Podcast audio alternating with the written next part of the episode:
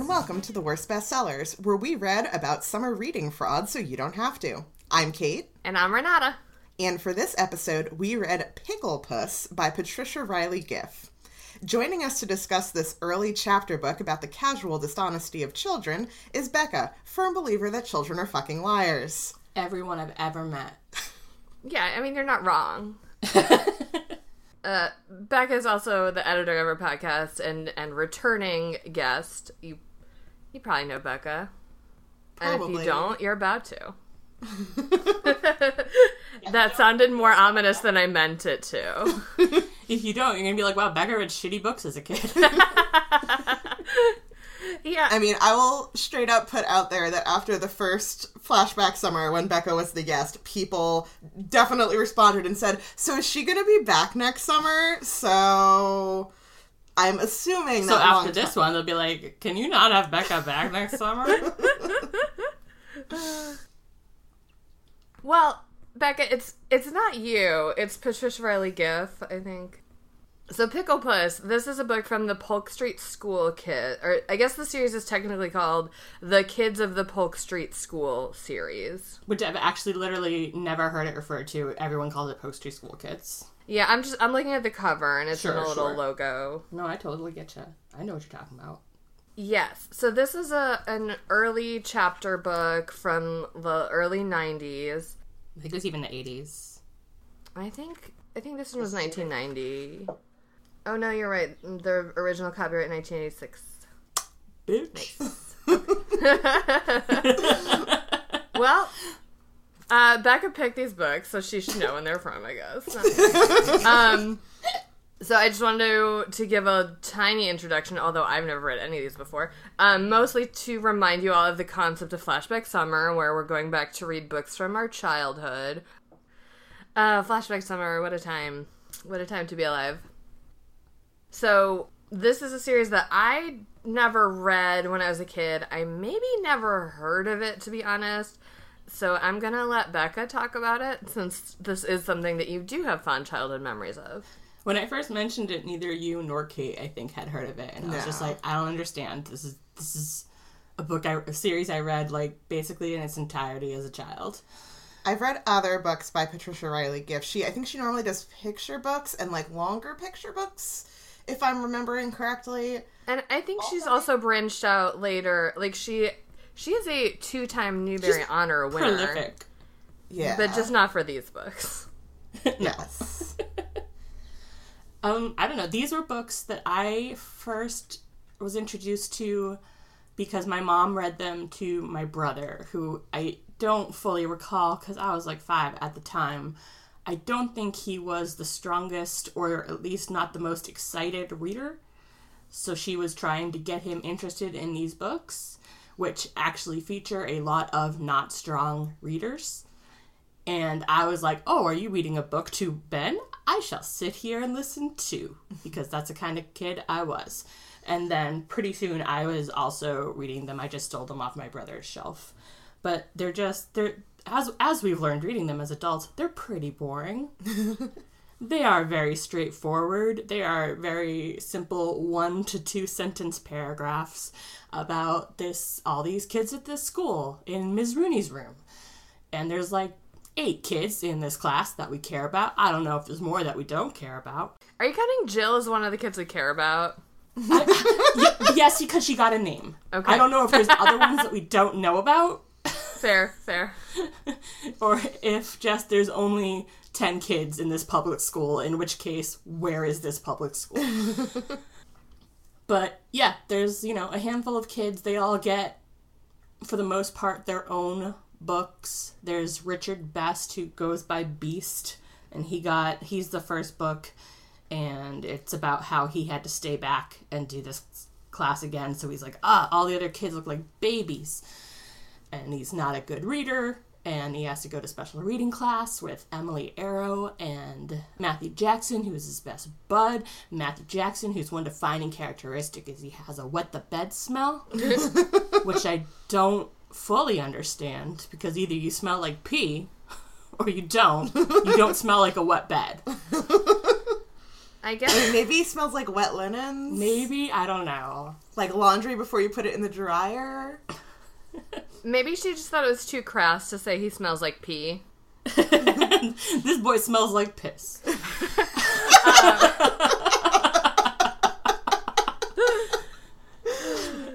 That's in the young adult version.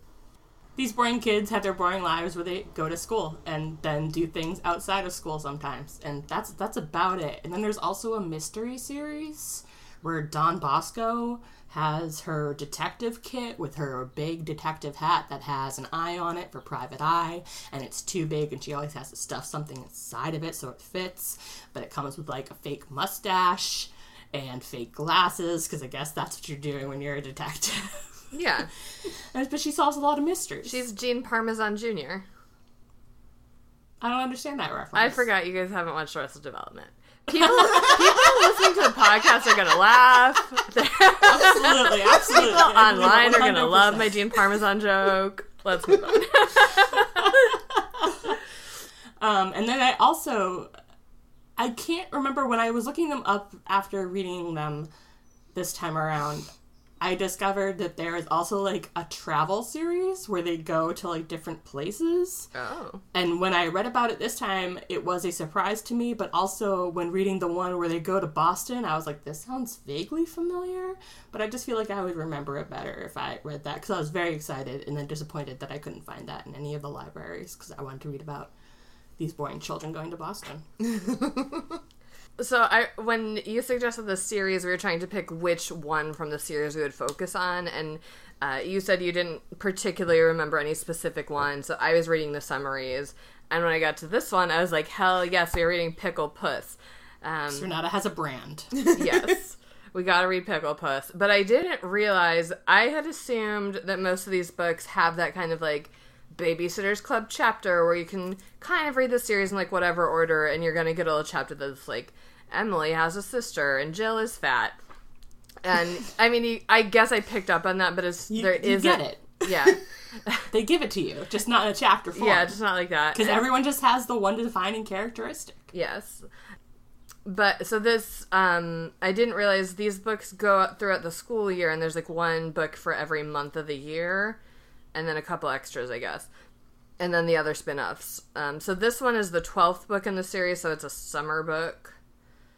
Yeah, there must be some extra Christmas ones or something, but basically there's like one per month, and this is a summertime one. So it's later on in the series, so it definitely assumes that you already know these kids' deals.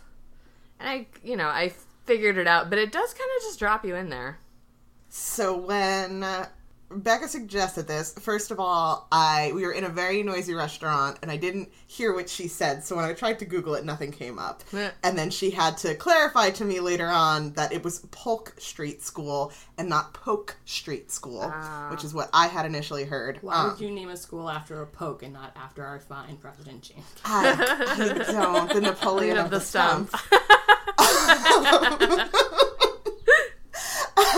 um, I uh, I think I assumed that it was going to be in a similar vein to like the Bailey School kids, and I don't know what about it in that first Google made me think that. Well, because it's got So- school kids in the name. Perhaps, but there, like I feel like I saw something that popped up in the Google, and I was like, "Oh, I get it. Monsters. Okay, I've accepted this, and I'm ready to move on." Yeah, because one of them is called like Happy Halloween, comma Beast, something maybe like that. maybe that was Maybe it. that's it. That's just what Richard Best goes by. Oh, it's and I, it's the Beast and the Halloween horror. I strongly support this child who like established his own nickname and it fucking took. He's like, nah, nah, nah, call me Beast, and all these children are like, all right. So you gotta get in there early. Kids are dumb. You gotta like when they're still trusting. That like kindergarten, first grade level, you get in and you say, "No, this is my name." So you have to Also, call I mean, me." like, because he stayed back, he's bigger than them. It's possibly an intimidating presence. yeah, Maybe like, nah, call me Beast. Well, those early years, you're also prone to just getting like renamed by your teacher. Like, oh, there's two Dougs in the class, so one of you has to go by your middle name.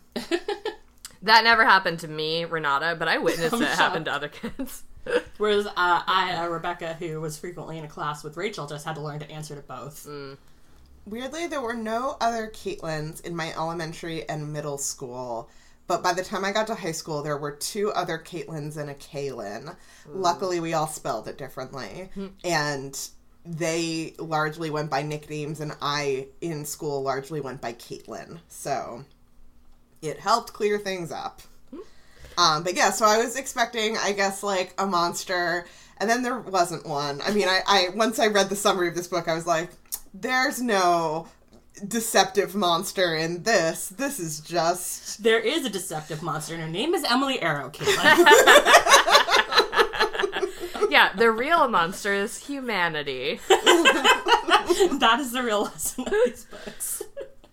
By the way, I'm reading. I have the page pulled up for the Beast and the Halloween Horror, and the horror is that Beast has written. All the all the kids had to write a letter to the author of this book they were supposed to read, but Beast didn't read the book, and so he wrote this letter of lies to the author. And then he he wrote that he loved the dog in the book, and there was no dog in the book apparently. and uh, I feel like this is maybe just a series about kids who never do reading. Is that right? I mean, yeah, it is though because it's it's a strong feature. Like they're because I think probably Beast, Emily, and Matthew until he moves away in the summer are the three that stand out the most. And they all literally get pulled aside and go to a special reading class during the day, and it like features frequently. Mm. And I mean, this one that's about summer reading, Got it. Emily is like, "Oh, I'm not that good at reading, but I gotta win." yeah. yeah. Relatable. All right. So it is. It is a big aspect, and I kind of tried looked to see if it was like an intentional kind of thing. I mean, I'm sure, like obviously it's intentional, but it's like she wrote this book about not strong readers to appeal to not strong readers, but I couldn't find anything about that. Yeah, and Emily Earl is sort of a monster in this, but she's not like a werewolf who is a camp counselor. So But in your fanfic, So let's talk about the book because it's real short, so it won't take that much time. And uh, then we can talk about some other things. Uh, so, as we've alluded to, this book takes place in the summer, and it is a double whammy for Renata. Not only does it feature a cat, but it features every librarian's favorite time of year the summer reading program. Yes. And Emily is for their summer reading program for every book they read, they get to put a fish, like a paper fish on the wall next to their name. Or I yeah, in the library, and it's what is it? Catch a good book, hook a good book. I think it's hook a good book. They've got a fishing theme to the program. Yes. So Emily has decided that even though she's not a super strong reader, she is going to read a pile, a hundreds of books. She's going to get a pile of fish by the end of the summer. And her little sister Stacy, who's going to the library with her, doesn't have a library card yet, and she's real put out because you can't get a library card until you can write your own name. And she obviously can't read because she's very little, but she wants to, you know, be a part of everything and have her own library card. Um, but she tags along to the library with Emily, and when Emily gets there, she picks out she goes to pick out a book and she wants to in order to get a pile of fish she acknowledges that since she's not a strong reader she has to read smaller books which she calls skinny minis uh, so she grabs like a random very short book off of a pile and checks it out And the librarian's like, "Oh, do you like snakes?" And Emily's like, about- "No, gross." And then she looks down. She's like, "Oh fuck, I got a book about snakes." also just a brief sidetrack. Stacy joins her serving looks. Yes, that Yes. is true she is wearing her mother's high heels And she did have a blanket on her head earlier, which was her veil, but Emily made her take it off. But she still walked all the goddamn way to the library in her mother's heels as a what, like four or five year old. yeah. She's somebody I definitely think would be friends with Willa Jean. Yes. yes Stacy's crushing it. Stacy has a lot of like good little weird one-liners. By the way, I found it. There's some reading program that's called The Fish for a Good Book, and I just want to say that my thing that I made up, Hook a Book, is Oh, yeah. No, it's garbage name. It doesn't even make sense. There's so many more clever ways to say it. Yeah. But this book doesn't do things the clever way. Yeah, no, There's that's true. also what's the name of the other boy? The boy who's like, "Oh, you're reading that chapter book?" Freddie. Uh, Freddie. Freddie. So Freddie S. at one point, she picks up a larger book, and this other kid over, comes over and is like, "Oh, that book's so good! You're gonna love it. You're taking it out, right? It's good. You're gonna be great. We can talk about it when you're done." And she's like, "Oh yeah, I'm totally taking it out." And the moment he turns his back, she puts it back because it's too long for her to get done in a reasonable amount of time, and like hides it back on the reshelf cart when he's not looking, uh, and ends up with this snake book Snake instead. book. Yeah, I have two things to say. One, the book that she rejects is Five Children and It, which is a real book, and there's a couple other like real books sprinkled into this, which I liked.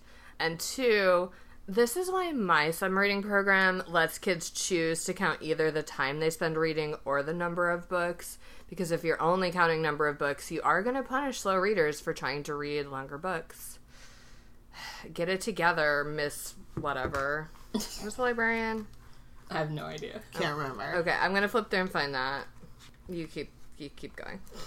Um, so Emily goes home with her book about snakes, which she's not like fucking thrilled to be reading, but you know, whatever. It is useful because it teaches her about mongooses, and then that gives her something to compare her enemy Dawn to. Um, the librarian's name is Mrs. Baker. Call out to Mrs. Baker, not great at her job, TBH. So uh, she takes Emily takes a break from reading this book about snakes to go out and play hide and seek with Beast and Dawn and Jill. Beast, as we said earlier, we've described. Dawn is a kind of Emily's frenemy. She's like a mongoose. She's a she's a real Hermione Granger kind of type, I think, in a way. Only not as good, Yeah. but as sure she is. An aspiring Jill's- Hermione. yes. Jill's sole defining feature No, it's not her sole. She that she's two. fat and cries. Cries. Yeah. She's a big Cries fat baby. everything.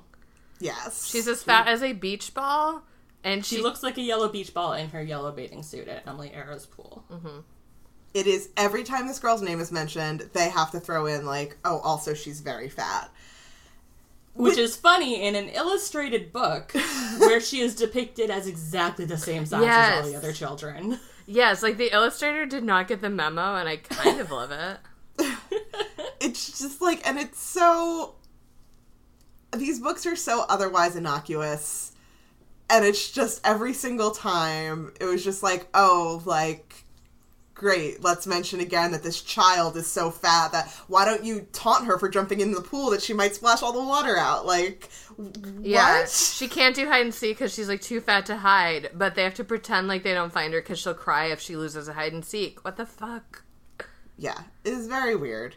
Um, but so she's out. Uh, Emily's out playing hide and seek, and she's counting. And when she comes out, while she's waiting, she hears rustling in the bushes. So when it's time to seek, she jumps into the bush where she hears the rustling, thinking that it's Beast, but it's not. A cat jumps out. And then, of course, she's made so much noise that everyone has heard her, and they're rushing to the to home to be safe and she tries to outrun Dawn, and it's unclear in the text if she actually does or if they get there at the same time. But she and Dawn fight over whether or not Dawn is out, and then Dawn is like, You're a garbage person. I'm going home. I'm not playing anymore. You're a pickle puss, and leaves. And Pickle puss. Is that a thing that ever a child would say? My mom said it to me a lot, so I probably said it. Interesting. Did she say it because you guys read this book though? Or No, I don't think so. Oh my gosh. Okay. My mom's just like secretly from the 40s. She says a lot of weird things. Okay. She says Holy Toledo a lot, which is really funny when my cousin, who is now like 25, said it when he was like four. And he went, Holy Toledo! And everyone was like, Where did he get that? And I was like, My mom.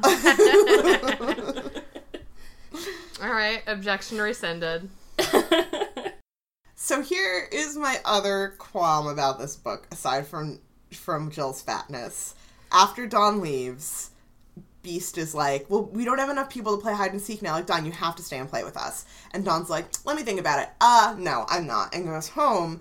But then immediately afterwards, Richard's father is like, "Oh, it's time to come home," and they all go home. So they essentially like the amount of time allotted for this game of hide and seek was enough to play roughly one round of hide and seek, and then like that's it. It's commentary on how fast those summer evenings last when you're a kid and you're playing with your friends, and it just goes by so fast, and you just want to be out there forever. Yeah, it, the time overall. Uh, Don't follow that statement up with a yeah in any capacity, even if you're just using it as filler. yeah, but no, but um, overall, the sense of timing in this book is whack, and like, I feel like this book simultaneously is meant to take a whole month, but also like a day. Yeah. And also, by like- the end of summer reading, uh, Emily has read three books, and one of them was that snake book. Like, yes. it- and I get it, she's a slow reader and all that, but she read the snake book in a day. So was it a month? And did she read two books in a month other than that one? Well, one of them also she reads, she gets, so she she well, okay. So Uh, yeah, Emily's we can get into the Dawn. deceit, but I just want to talk about the time separately because that doesn't add up. But yeah, let's get back to how children are liars. Uh, so Emily and Dawn decide that they're not going to be friends right now, which I guess uh, is a recurring theme in Yes. the, the books. Is that sometimes they're friends and sometimes they're not. Uh, and the next day, Emily is at the pool at her her pool. Yes. her pool. Her pool. and Jill comes over in a yellow bathing suit that makes her look like a beach ball to use the pool. And why do they go back to the library? Is she just suddenly like, oh my god, I need more books so I can beat Dawn? Yeah, I think They're- so. Cause like, we- because mid- they established the contest pretty early on. Oh, Dawn walks by with books in her arms, Oh, that's right. Okay. and that spurs. So they decide they're going to go to the library. So they immediately get out of the pool and get dressed. And on their way to the library, they find Beast, who is trying to lure a cat down from a tree. And it's the same cat that Emily saw the night before playing hide and seek. And he says that he has been uh, trying to like watch this cat, but his mom won't let him keep it, and he's been feeding it potato chips, and it really likes potato chips. And Emily is like, "Oh, my mom would let me keep the cat, so without having spoken to her mom, uh, so we we should get the cat. Like, we'll take the cat home." Uh, but the cat spooks and runs away, and they have to go to the library still, so they leave and go to the library where uh, Dawn already has two fish up by her name. And Emily takes out two more books from the library one for Stacy and then two other like very very short books. One of which is about knot tying. Yes. And Oh, and one of them is Make Way for Ducklings. Yes, and that's the book she takes out for Stacy. So she feels very like vaguely guilty that she's taking these skinny books out in order to get more books for summer reading, but not like that guilty because she needs to beat Dawn. Yes. So she reads the knot tying book in like two minutes, but she already knows how to tie knots, so it's pointless. Mm-hmm. And it turns out because once again she just randomly grabbed books from the shelf without looking at them. So the other book is The Giving Tree, and she's like, "Oh, I've already read this, and you count can't count books you've already read." Maybe if that librarian was doing her fucking job. Uh huh. Mrs. Baker, what are you doing? Also, not to quibble with this, but The Giving Tree is not a very skinny book. Like, if you No. are pulling books randomly off the shelf because they look skinny, that is not one that I feel like a child would go for because it is a very, very short book because That's most big of the pages are illustrations, but it is very thick. So, Also, minor is, quibble is there. Mrs. Baker shelving fiction and nonfiction together? Like, how's the knot tying and the snake book on the same neighborhood as the Giving Tree? I don't know. Questions. I don't know. I also like when Stacy asked about what's the prize for the Fish for a Good Book contest, and Mrs. Baker says the real prize is reading a good book. and Stacy says, "I like a real prize that's candy."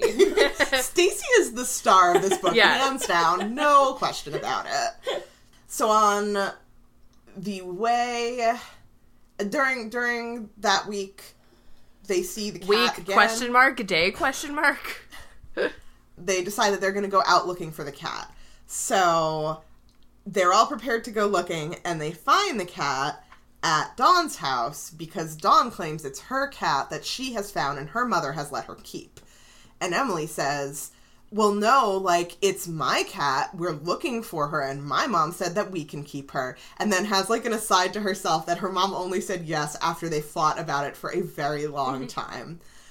And they decide that they are going to have a contest, and whoever reads the most books by the end of summer reading gets to keep the cat. No adults involved in any of this. Just who gets to pick the who gets to keep the cat is chosen by how many people, how many books they read.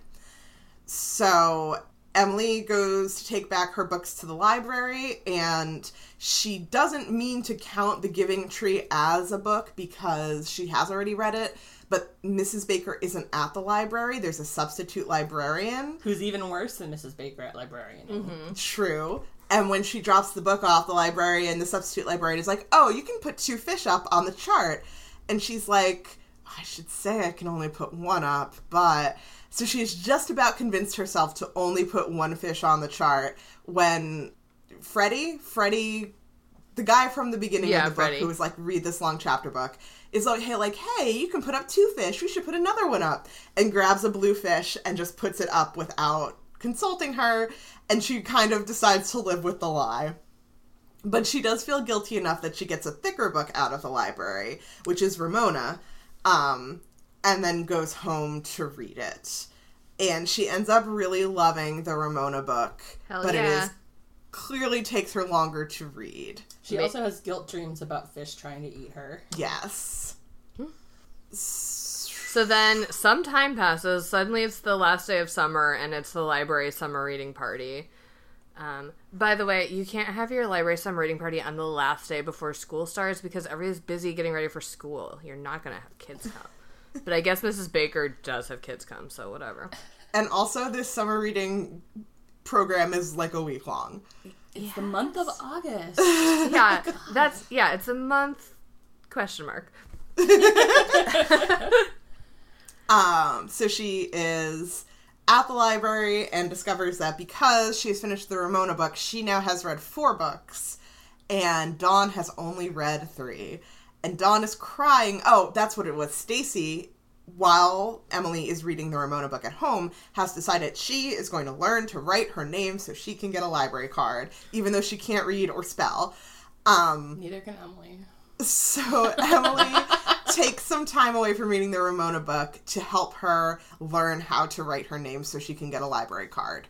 Um, so Stacy comes with her to the party and they realize that she has Emily has more books on the chart than Dawn and Dawn is crying because she this cat that she's now taking care of for a month has to go live with someone else and Emily feels so bad about it and feels so guilty about her book that she didn't shouldn't have counted that she goes over and rips one of the fish down off of her chart and says, "Look, we've read the same. It's a tie.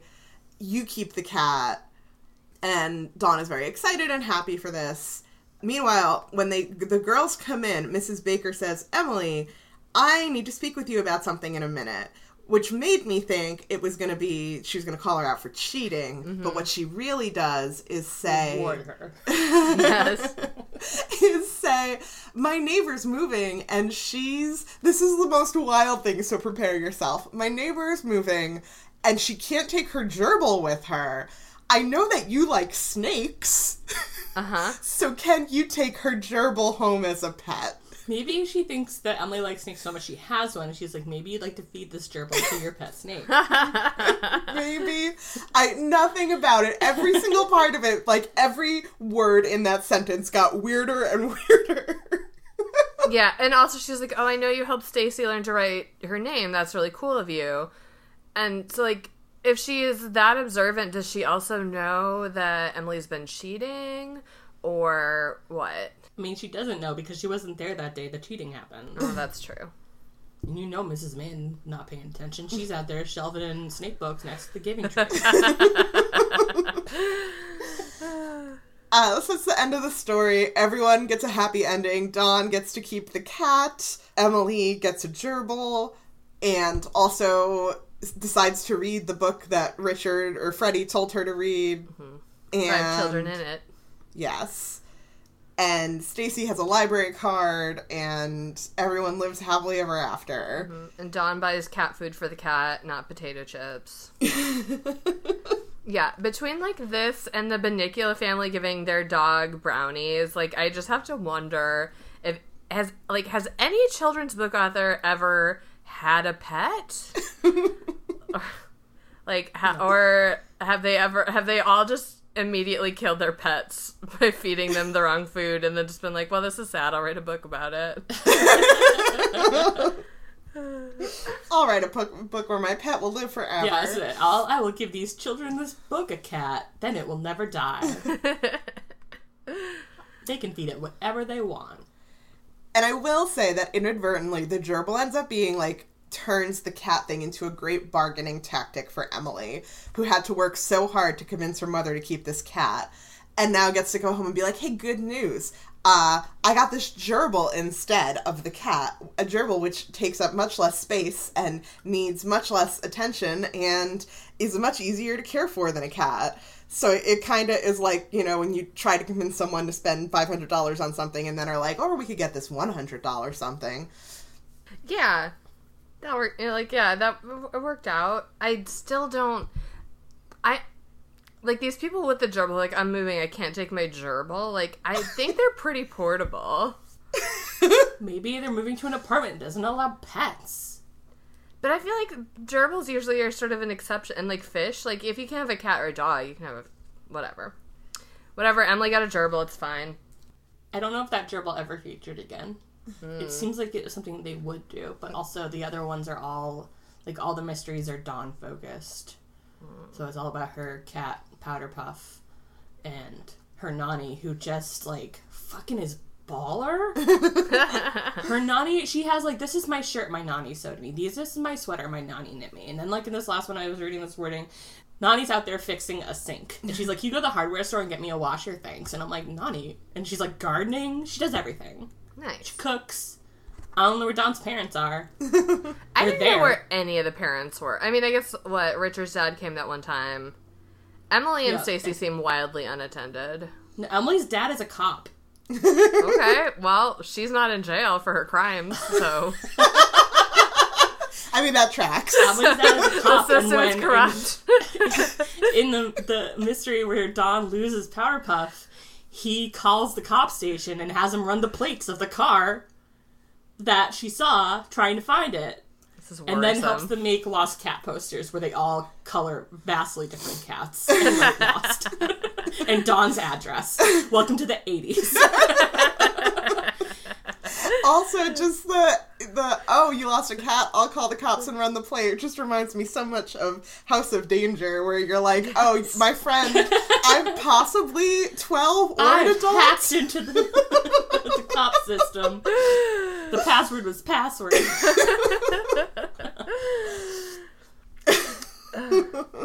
Oh, House of Danger! What a time to be alive.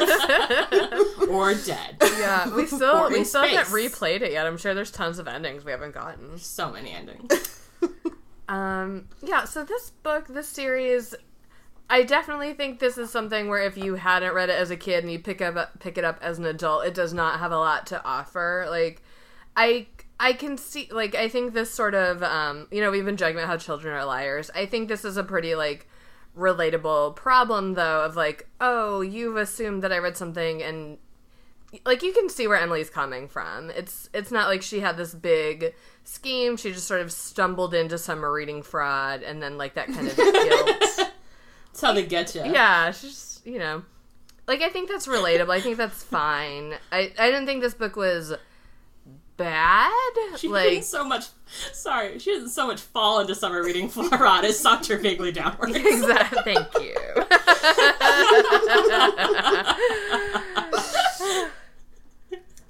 yep. yeah, it, it definitely, I can see how, especially with this focus on children who are not as strong readers, that the shortness of the chapters, the illustrations, the relatability of the kids would make this a very ideal book to give to kids who are at that, like, I'm not a very good reader and I just want to get through it and I want chapters so that I can track my progress kind of deal.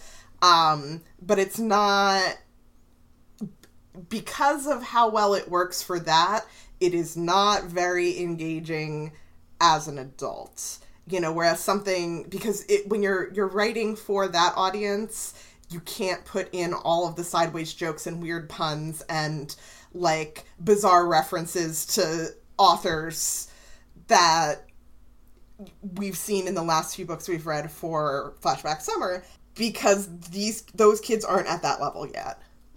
So the whole reason why it works well for kids is the reason why it doesn't work. And that's also why you can't put in 26 days of the month of August. Here's the thing. I don't fault it for that so much as just I feel like you could have had like one sentence that was like over the next 2 weeks Emily read 3 more books. Move on. But there's none of that and then clearly at the end of the summer she's only read 3 books in 1 month and that just doesn't I still have questions. She's too obsessed with this cat. But if but if she really wants the cat, she needs to read the books. That's too much. Just teach your sister how to write her name. That's what she does. The whole back half of August is teach Stacy how to write Stacy. But that seems like it was just one afternoon. Whatever. Um, do we want to move into our dramatic readings, or is there any other anything else we want to get out? I do want to point out I got these on Kindle. Please God, if you are I don't know how ebooks get made because I'm not a smart person and I just don't give a fuck. I just want to get them from the library for free. But if you are a person who makes ebooks, particularly ones for children, goddamn look at them before you publish them because these are riddled with typos. This one was not as bad, but was pretty bad. The Beast in Miss Rooney's Room was unintelligible. I don't know how any child would pick up this Kindle and be like, I can read this because it's like a T is slash seven and just other words.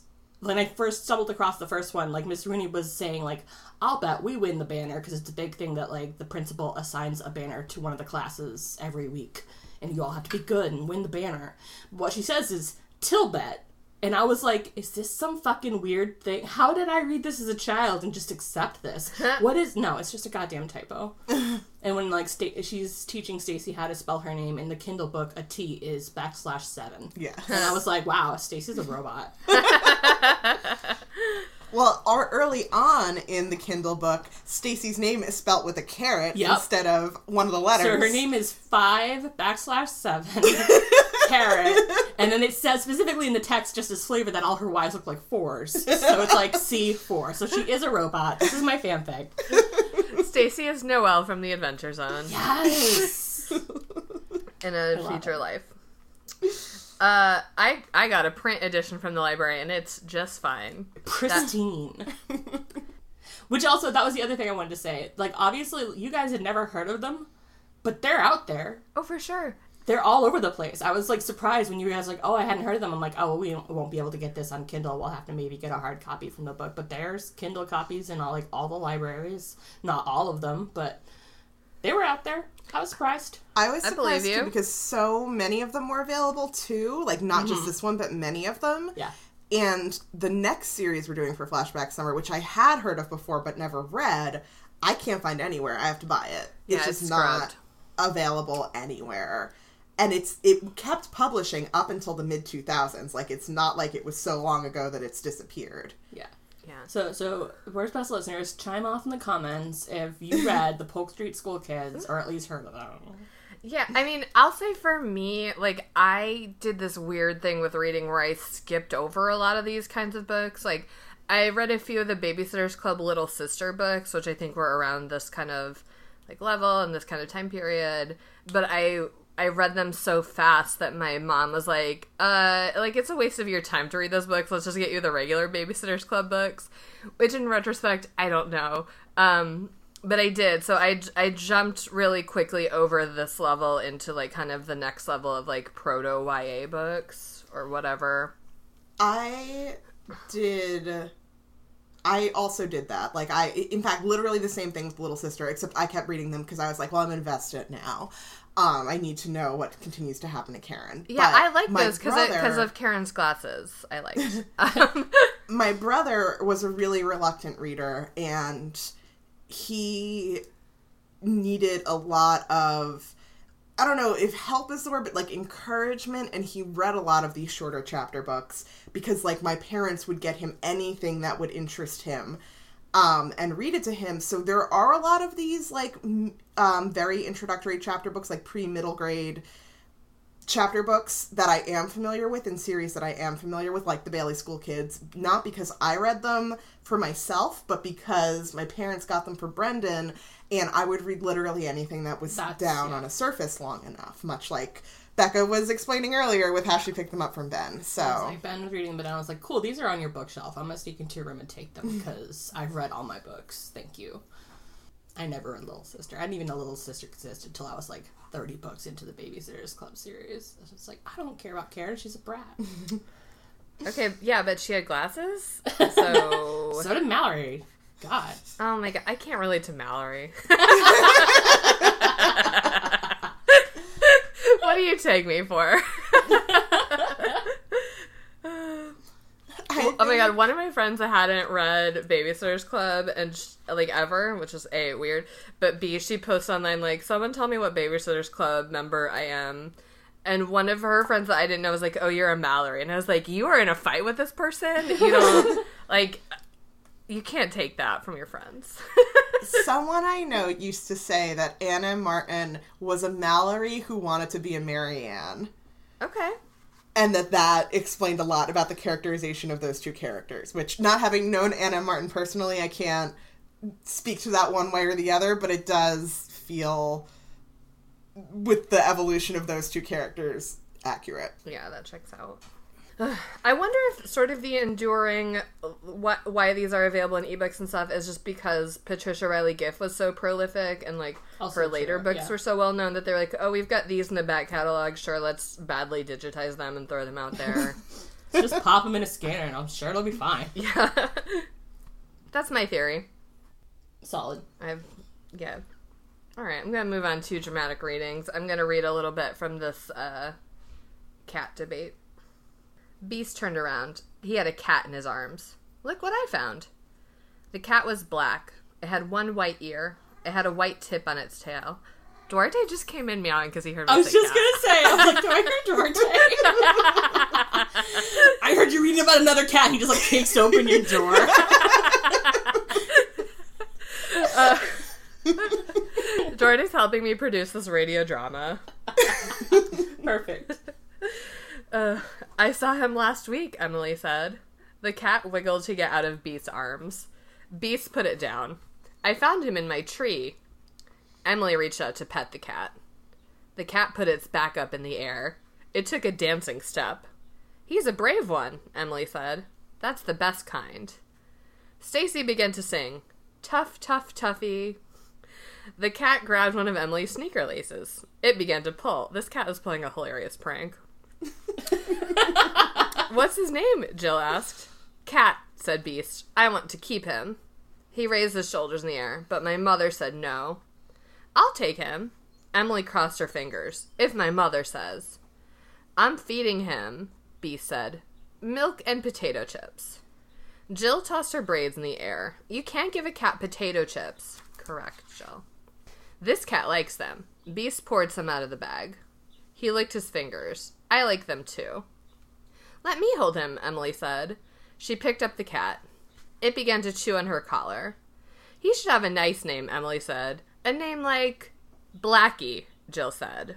Jill, you're losing those points you earned earlier with your observation. Tippy, said Beast.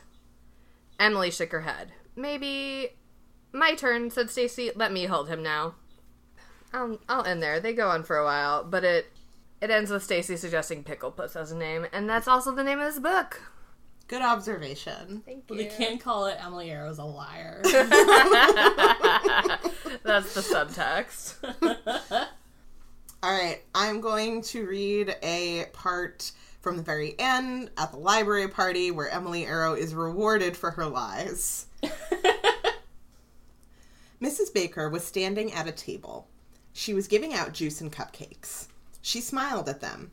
I have to ask you something later. Emily nodded. She said hello to Jill. Then she went over to the Fish for a Good Book chart. Dawn was standing there. Emily looked over her shoulder. She could see her four fish two tan ones, a red one, and that blue one. She looked at Dawn's name. Dawn still only had three fish. She had lost. Emily could take the cat home. She took a deep breath. Stacy danced over to them. She waved a paper around. I have to write my name, she said. Small and dark, right? Right, said Emily. She leaned over Stacy. She watched her make the S. She looked at Dawn. Dawn's face was red. Where's the cat? Emily asked. He's home. Dawn had tears in her eyes. On my bed. I told him it was the last time. Oh, said Emily. She watched Stacy make the A. Very nice, right, Emily? Stacy asked. Yes. I worked hard on this, Stacy told Dawn. That's good, Dawn said. Are you crying? Stacy asked. No, Dawn said. Stacy finished her name. She went to the front. Emily looked at the chart again. Freddie had a bunch of fish. So did Edward. Beast's sister Holly had the most. Emily looked at her own fish. She thought about the cat. Maybe he would miss Dawn. Dawn wasn't a mongoose. She wasn't a cheater either. She read big fat books. Emily reached up. She dug under the thumbtack. She pulled off the blue fish. It left a space in the middle of the other fish. She turned to Dawn. We both have three fish. We're even Steven. Dawn's mouth opened. She still had tears in her eyes. How come? It was a mistake, Emily said. Someone put it up by mistake. Dawn wiped her eyes. Who gets the cat? We could choose, Emily said slowly. Stacy came back, came to the back. She had a blue library card. I'm going to get a book, she said, one with lots of pictures. All right, Emily said. Do we get a cat? asked Stacy. Emily didn't answer for a minute. Then she shook her, shook her head. Dawn gets Pickle Puss. Powder Puff, said Dawn. I think we need a dog anyway, said Stacy. I'm going to find a book about one. You saved my life, Dawn said. Let's get some juice, said Emily. They went over to Mrs. Baker. You helped Stacy with her name, Mrs. Baker said. You're a neat kid. Dawn squeezed Emily's arm. You are. Emily felt wonderful. She wasn't a mongoose. And I wanted to ask you, Mrs. Baker began. I know you like snakes. And cats, said Stacy. She had a book under her arm. My neighbor is moving, said Mrs. Baker. She wants someone to take her gerbil. That's us, said Stacy. Emily smiled. Right. I'll bring it tomorrow, said Mrs. Baker. Emily nodded and went over to the shelves. She had to get two books. One about gerbils. That that is some of the most um, pet care maintenance we've seen someone do in this book. Like she is getting a book about gerbils to prepare for owning a gerbil. Probably she won't try to feed it potato chips Fingers crossed. Unless she gets distracted and doesn't actually read the gerbil book. Seems like it could go 50-50. It's entirely possible. It Depends on how long it is and how many pictures I feel. Yes. She does know how to tie that gerbil up in knots. The gerbil will not escape. Not escape. Ayo. Oh boy. uh all right, you guys want to play some would you rather? Let's do it. What if I said no? Can we make you go in the other room? Yeah. All right, fine. We'll play ourselves. Uh, I don't. Do, do we could play uh, two truths and a lie or mafia? I guess I'm not really prepared. For that. I don't think that Mafia would really translate well to a, an audio medium. We can medium. play werewolves. It'll be fine. a three-player game of mafia on a podcast won't work. All right, I guess I'll just Stay play Would You Rather then. next- Stay tuned for our next bonus episode.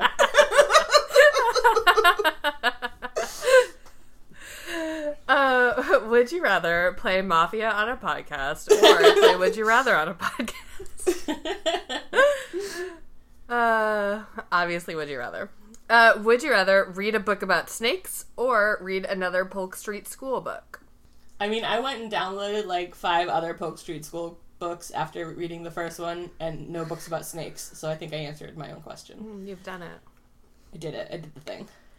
Um, I mean, if we're straight up talking just like one of those nonfiction children's illustrated like books about snakes, then I'll read a- another Polk Street A skinny, book. a skinny mini snake book. So not Good Omens, a book about snakes. Exactly. That was exactly where my brain was going. That was where, yes, I would rather read that than than uh, I would rather read another Polk Street School book than another than a children's nonfiction book about snakes. It could be any book about snakes. Like clearly, I've been pulled back into Good Omens uh, fever thanks to the miniseries, and would rather reread that, I- which I already have done. So it doesn't doesn't matter. I mean, you know, I did say book about snakes plural, and arguably Good Omens is a book about snake singular. True, that is true. so disqualified. Uh, I'll take the snake book. Uh, I I didn't especially enjoy this book, and you know the snake book would probably have some cool pictures. Snakes. Wow. Staring. Uh, how about would you rather attend Polk Street School or Wayside School? I feel like this is going to be divisive. I think I would rather attend Wayside School. I f- yeah, I feel like it's. I feel like there's a lot of factors. Wayside School seems like definitely the more dangerous school to attend. Like you might get turned into an apple. Um, you're probably gonna have really great quads from going up 30 flights Yeah. of stairs every day. That's the one deciding factor is I'm going to Polk Street School because it's based on the non-fantasy maps that are in the beginning of every single book where there's a map about whatever's relevant. Is that what that was? Yes. There, whether it's a map of the classroom or a map of the town or it's, it, it like makes slightly more sense in the mysteries, but it's in all of them. There is a picture of whatever setting laid out.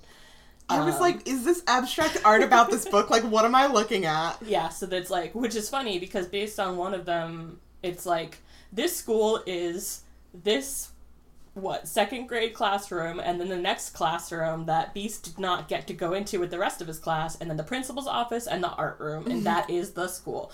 Which honestly sounds baller because I'm not going up to the thirtieth floor. Sorry, so I'm going to Polk Street School. Yeah, I think when I was a kid, I um, I read a lot of these, not this specifically, but like Babysitters Club, a lot of books where kids were like riding their bikes to each other's houses and like living in a neighborhood. And where I grew up, it was so rural that I didn't have that kind of access. Um, so that is really appealing. Although I feel like the Wayside School kids also seem to be living places where they could have bike adventures. It just wasn't focused on that because their school is so whack. I guess what I'm saying is I would like some friends as a child. Friends who are liars. uh, it seems like either way I could get that. Um, but I'll, I'll say Wayside School. Just, I mean, here's the thing: like, if you go to Wayside School, then for the rest of your life, you are set for any kind of like, you know, fun facts about your childhood, or like you've got a pocket full of like whack stories to pull out and entertain people. But the therapy bills. Mm, well, you know, everything's got its pros and cons. All right, last up. Would you rather eat a cupcake at Mrs. Baker's library party? Oh, Baker. Did she make them herself? Or Ayo. eat at Steaks and Cakes, which is, of course, the fictional restaurant from Christian Mingle the movie that only serves steaks and cakes. Why would I get one small cake at a library from a bad librarian when I could get one whole steak and one whole cake from Christians? Precisely my thought process. Yeah. uh, I mean, and like, there's just no question. So I'll I'll see you guys at Steaks and Cakes after I finish Nice. recording. Bring your own water. There's no beverages at Steaks. Steaks and cakes is definitely BYOB. All right, let's move on to Reader's Advisory, where we'll suggest some other books to read instead of or in addition to the Polk Street School Kids series. There are like a million books of this short type, um, of these like beginning chapter books about kids who are regular kids who go to school and shit. There's probably a whole section of them in your library. Yeah, I mean, I this isn't something that I read for fun, nor is it like I don't usually work with this age range of children, so I haven't really read most of these. I have Googled lists of early chapter books, and I can link to some of these in our reader's advisory page at worstbestsellers.com. Check it out. But I don't really have any personal recommendations where I'm like, oh, you gotta read this one because I haven't read any of these. Um, I did used to work with this age group, and I have read, including a lot of the ones that are on Renata's list, um, a bunch of them. And just off the top of my head, some that I really like are um, the Mercy Watson books by Kate DiCamillo. Mercy Watson is a pig. I love her. Uh, Clementine series by Sara Pennypacker, I really enjoyed. Um, and uh, the Princess in Black books by Shannon and Dean Hale. And I mentioned several times the Bailey School Kids books, which are real like it's it's a group of kids at this school and like all of the adults in their lives are possibly monsters and each book is about them being introduced to a new adult and trying to crack the mystery of whether or not they are actually a mummy or a yeti or a vampire or a werewolf or whatever. I remember enjoying them when my brother was reading them when I was probably too old for them, but as I said, would just pick up whatever books he was reading and read them as well. So yeah, there's that. Um, I will say one other thing. At least based on the illustrations and descriptions in this book, all the kids of Polk Street School seem to be white. And lately, in the last, I don't know, five, ten years, there definitely has been a pretty big proliferation of diverse early chapter books uh, about kids of color and written by authors of color. So that's pretty good. Yes, definitely. Um, the Alvin Ho series is really good, and the Sofia Martinez series I like. Again, there's a bunch of these. We'll have a list on worstbestsellers.com that you can take a look at if you are in the market for books of this age group. Um, Becca, did you have anything you want to shout out? No. All right. Fair. Asked and answered. Let's move on to candy pairing, where just like a non steaks and cakes restaurant will suggest a fine wine to go with your meal, we'll suggest a candy to go with this book. Um, mine is a specifically a product from Trader Joe's, which is called Scandinavian Swimmers, and it's their knockoff of Swedish Fish. And so, of course, you know, fish, just like fish for a good book. But also, like, I really like Swedish fish, and I tend to like Trader Joe's candy, and I was like delighted by this name, Scandinavian Swimmers. It's such a good knockoff name. But there's there's something wrong with Trader Joe's Swedish fish recipe, and they just don't taste quite right. So, the this book was a little disappointing to me as an adult reader in the way that Scandinavian Swimmers are to me as a candy eater. Uh, mine is two melted Hershey kisses in your pocket on a summer day, which is something that one of the kids pulls out in one of the other books, just like apropos of nothing. He's like, "Wait!" And he pulls them out and he's like, "You want one?" And the kid's like, "Yes." And they eat them, and she's like, "Oh, it's gooey." And I was like, "Why did this happen?" and there's no answer. It was not relevant, but uh, I'm sure it'd be a little, a little make, make you go. Ugh. Uh, and mine, looking at it from the point of view of reading this book as an adult, is a sugar free hard candy. Because, like, sure, technically it's candy, I guess, but. uh... Fair. All right, now let's play the rock paper Snikt, where Kait will say who Dwayne the Rock Johnson would be if he were in this book, and I'll say who Wolverine from X Men would be if he were in this book. And Becca will choose which most enhances the book, or can choose paper, which is to leave the book as is. All right. Um, if The Rock were in this book, he would be a charming animal control officer who's looking for the cat. And he wouldn't be in the story very much because there's not much story to be in, but he would pop in and out in it as a humorous adversary for the kids while they're looking for the cat. Aw. The Rock, I would love that. All right, if Wolverine were in this book, he would drop by the Polk Street neighborhood just to tell Beast that that nickname is already taken, bub. So Richard Best would have to give up his nickname Beast, and he would choose to go by Dick instead. And I feel like that would make this book like five percent funnier. I'm gonna go with The Rock. Because first of all, as I said, nothing but respect for Beast, who is this like eight year old child who's like, No, my name is Beast. and that is what you will call me. And also because I want to see the illustrations by Blanche Sims of The Rock with all these like very long legged children. It just it reminds me of the nickname thing. I can't remember if it was an episode of Sawbone, Sawbones or MBMBaM where Justin was like, "Every nickname I've ever had, I made up and made people use for me." Sounds right. All right. Well, good game. Uh, let's move on. What do we think the moral of the story is? My moral of the story is that if you're going to cheat at summer reading anyway, at least cheat with books that might actually interest you. Yeah, Emily would just grab random books. If you're gonna get the skinny minis, at least grab one on fucking cats or whatever that is actually something that you care about instead of blindly grabbing them off the shelf. Yeah, and these children had nothing but time on their hands. It's not like, oh no, my mom's coming. I gotta just grab a book. Just, just take five minutes, find a book. My moral is don't read books you read when you were five, because five year olds are idiots. and liars. and liars for sure. Uh, my moral is, and I don't think this moral actually is um, in the book, but it's just what I would like for people to understand that pet ownership is a serious responsibility.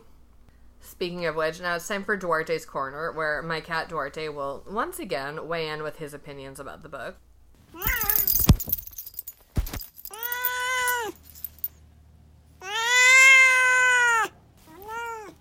Yeah, Duarte, look, you're right. This is a really undignified way for a cat to find a home. Um, at least the cat did not end up named Pickle Puss. I feel like that's good. And, you know, Duarte, not to call you a hypocrite or anything, but if we're talking about undignified ways for cats to find homes, you you weren't like 100% better off in that category. Your home clearly is someone who knows much more about pet responsibility and takes much better care of you. But, like, let's not throw stones, Duarte. Oh, don't make fun of my trash baby. And I mean, or Powder Puff, as it's now called, it's going to be living that same life because you know Nani's going to be out there sewing cat costumes for him and dressing him up for Christmas photos. Yes. Yes, that's the book that I want. uh, all right. Well, Duarte, th- thanks for playing. You know, I'll let you get back to your nap now. That seems important. All right. Do any humans have any closing thoughts? No. No, this is pretty straightforward. Yeah, Pretty cut and dry. pretty cut and dry. You know, it's fine. Uh, other than like the fat shaming stuff, it wasn't like offensive. And we'll say, like, also just to point out, like, everyone's body gets commented upon if it's in any extreme. Because Dawn's also pointed out for being extremely skinny in several of the books. A mongoose. A mongoose, which are mongoose, mongoose. I don't even know what a mongoose I don't bucket either. looks I meant like. to Google it and then I didn't. I think they're kind of like ferrety. Yeah, I was gonna say like ottery kind of. Yeah, um, like but and yeah. not as skinny It as a snake, to be honest, but for a mammal, kind of long and skinny. Yeah, it gets commented on a lot in all directions. Yeah, fair enough. All right. Well, if you would like to come and talk to us about the burdens of pet ownership or you know what teachers you think might secretly be monsters or anything like that you can uh, like us on facebook. We're facebook.com slash worst bestsellers. We are on twitter at worst bestseller with no s because stacy is having a hard time writing that s and so we just tried to make it easier for her. Uh, we have a Goodreads group that is best accessed by going to our website, worstbestsellers.com, and clicking on the Goodreads link. You can uh, subscribe to us on Stitcher, iTunes, Google Play, Spotify, basically wherever you can find podcasts. Uh, and if you do subscribe to us, please take a moment to rate and review us. When you rate and review us, it pushes us up a little bit on the charts and makes it easier for new listeners to find us. Uh, if you don't rate and review us, you're a pickle puss. Just straight, straight up. Sorry, it's the truth. Oh my gosh, Kait, you can't say such hurtful things to our listeners. That's too far. You can also uh, support us on Patreon at patreon.com slash worst bestsellers, uh, where you can pledge a small monthly recurring donation that goes to us to do things like pay Becca for editing our podcasts and uh, buy equipment and commission merch. Speaking of which, You can find all sorts of merchandise for our podcast to wear on your body and hang on your walls and drink your coffee out of And dress your cat up in. and dress your cat up in by going to worstbestsellers.com and clicking on merch. Can we commission some gerbil shirts? Or somehow, even Only better, if you'll having, take care of it. having said that, in my brain contorting it, gerbil shorts. Like, Which like, like, the shorts that say cutest- gerbil on the butt. yes! Four gerbils! Shorts for gerbils that say gerbils on the Yes, butt. So you know which one it is and don't mistake it for a cat, I guess, or a mongoose. um, we'll look into it. Thanks. Thanks. I'm sure we'll sell a lot. um, if you want to follow me personally on Twitter, I'm at Renata Snacks. If you want to follow me personally on any social media, I'm at 14 across. And on Twitter, I am gin enthusiastic. And in real life. Oh, yeah, oh, that's true. You're not wrong. Uh, all right. Well, Becca, thanks for joining us. Thanks for reading this boring book meant for five year olds. You know, it was a quick read. It didn't give me like weird uh, existential dread like some of the other books we've read. so all all in all, I'm not mad about it. um, and we will be back continuing Flashback Summer with uh, Rotten Romans from the Horrible History series by Terry Deary. That one's probably going to be gross, and I'm a little worried about it, but we'll find out. All right. Um, thanks, everyone. Bye. Bye. Bye.